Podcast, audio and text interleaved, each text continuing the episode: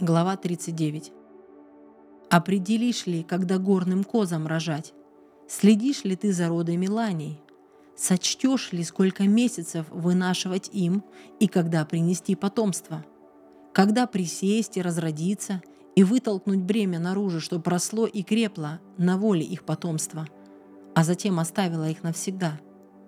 Кто пустил на волю дикого осла?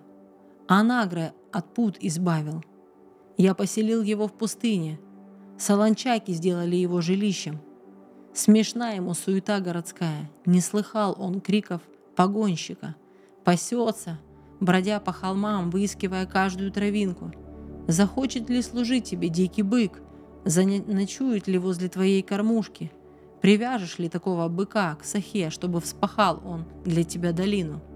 Доверишься его могучей силе? Поручишь ли ему свою работу?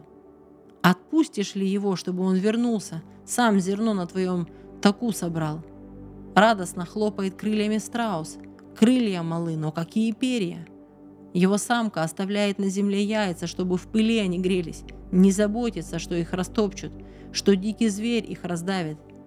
Жестоко она к своим птенцам, как к чужим, не боится, что прахом пойдут все старания, потому что мудрости не дал ей Бог, разумом не наделил ее – но едва она распустит перья, всадника, шутя, обгонит. Ты ли дал силу коню? Одел его шею гривой, научил его скакать, как саранча. Могучий храп его страшен. Радостно он копытом землю бьет. Рвется, что есть мочи, в битву. Над опасностью он смеется бесстрашно. Даже меч его не остановит. Бряцает над ним колчан, сверкает копье и дротик – Бойкий топот его копыт пожирает землю.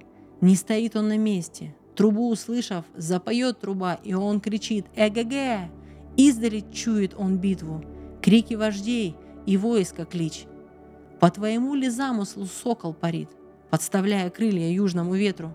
По твоему ли слову орел вздымается и вьет себе гнездо на вершине? Обитает он на утесе, на зубце скалы неприступной – и оттуда выслеживает добычу.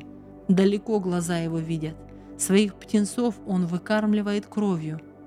Он всегда там, где труп. И еще сказал Иову Господь, этот спорщик и всесильному прикословит. Пусть ответит тот, кто упрекает Бога. И ответил Господу, Иов, я ничтожен. Что отвечу тебе?» На уста себе ладонь полагаю. Я сказал один раз. Не стану продолжать. Дважды сказал. Теперь умолкну.